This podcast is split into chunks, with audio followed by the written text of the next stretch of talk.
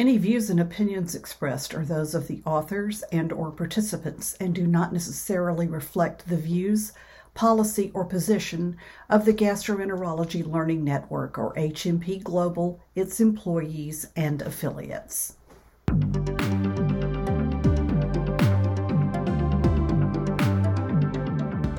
Welcome to this podcast from the Gastroenterology Learning Network. I'm your host, Priyam Bora, and today we are talking with Dr. Adam Faye.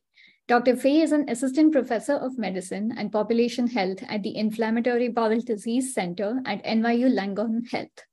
We are going to discuss his research on preoperative factors that contribute to the risk of an adverse surgical outcome among patients with IBD.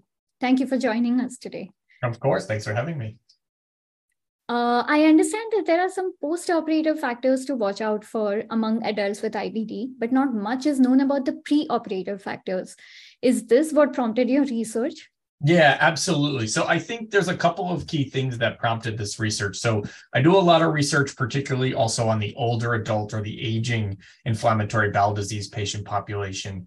And when you actually look at some of the prior data, you can see overall uh, anyone or adults going for a surgery who have inflammatory bowel disease are at a higher risk of an adverse 30 day surgical outcome. So that includes death or mortality, it includes reoperation, infection afterwards.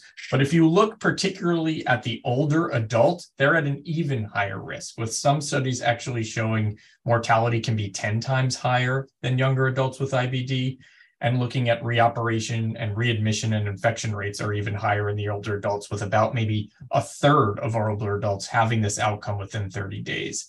And the question was really what is driving this overall risk within the entire inflammatory bowel disease population? But also specifically, are there things that are attributable to the older adults being at higher risk? And even further, are there things that are potentially modifiable in the preoperative state so that we could actually reduce this risk. And that's essentially what drove our research question. That's great. Okay, so would you be able to describe your study in terms of number of patients, the parameters, etc.? Of course. So we looked at the NSQIP, which is the National Surgical Quality Improvement Project.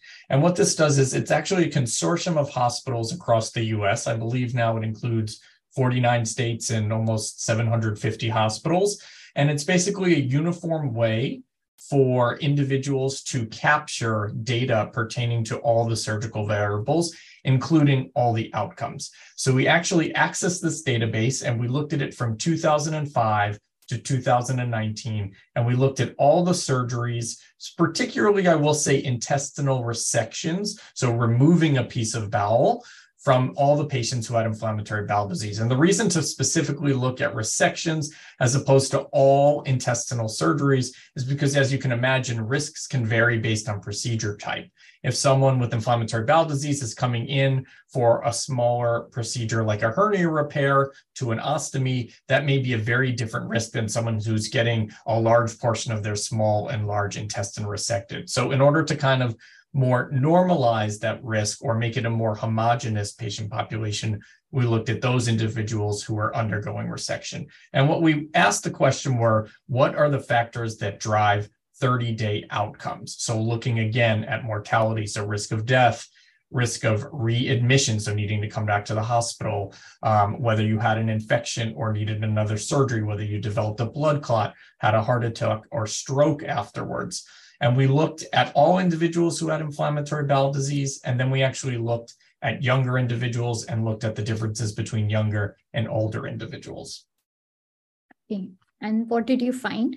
Absolutely. So some of the pre- uh, preoperative factors we looked at included um, age. We looked at inflammatory bowel disease subtype, Crohn's disease, ulcerative colitis.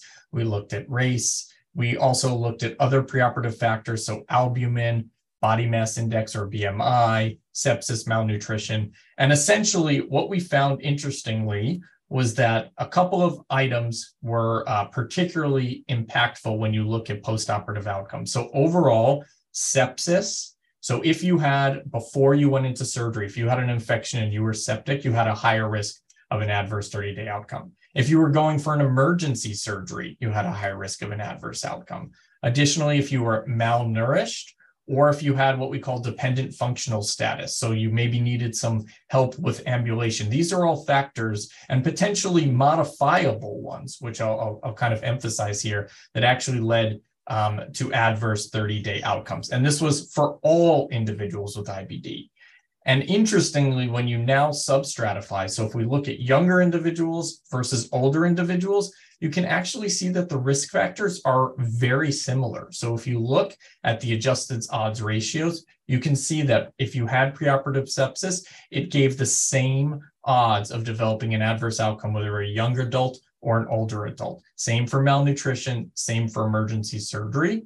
But when you look a little bit more granular, you can see that the older adults, a higher proportion of them actually have sepsis preoperatively and are going for emergency surgery. So, kind of pointing to this idea that perhaps we are delaying surgery too long in older individuals and really using age as this factor to decide whether to send someone for surgery. But in reality, it doesn't really seem to be age because the factors seem to be similar between our age group individuals, but it's these other factors that really impact risk. And so if we can do, if we can consider surgery earlier in patients who are older with IBD who need it, we can perhaps reduce the number who have preoperative sepsis, reduce the number who are required to have an emergency surgery. And in fact, improve outcomes. So this 33% that we're seeing having an adverse outcome at 30 days, we might actually be able to reduce. Um, and I will say, I didn't mention, but the overall cohort was about 50,000 procedures with about 10,000 in older adults. So fairly well powered to look at those outcomes and those preoperative risk factors. Mm-hmm. Okay, you actually answered the next question where I was going to ask you about um, trends across demographic differences such as age, gender, race. So thank you. Um, I will uh, say there was one additional interesting finding, which this database is not the best to look at, but we actually did find that um, particularly in younger individuals, those who identified as non-Hispanic Black were at higher risk than those who identified as non-Hispanic white.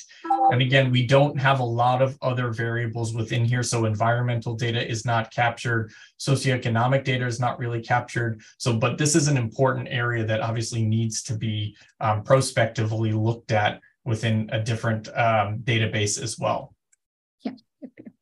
Uh, and of all the resections identified for your study, were there any specific patterns among patients with ulcerative colitis versus Crohn's disease? Yeah, so that's a great question. So, if we're looking at ulcerative colitis to Crohn's disease, did we actually see a difference? And the answer is not really. So, if you look at the patients who have ulcerative colitis, so those undergoing a total colectomy for that, or if you look at Crohn's disease, you can see overall the risk factors are similar. But what you do notice is that if you have Crohn's disease, the risk of an adverse outcome is slightly higher. So I believe the adjusted odds ratio was about 1.15, so about a 15% higher risk if you have Crohn's disease. And this is likely, we don't know exactly why, but this is likely because of the complexity of the surgery. You can imagine individuals with Crohn's disease may require small bowel resections plus large bowel resections, as opposed to the individuals with ulcerative colitis who are more often undergoing large bowel resections.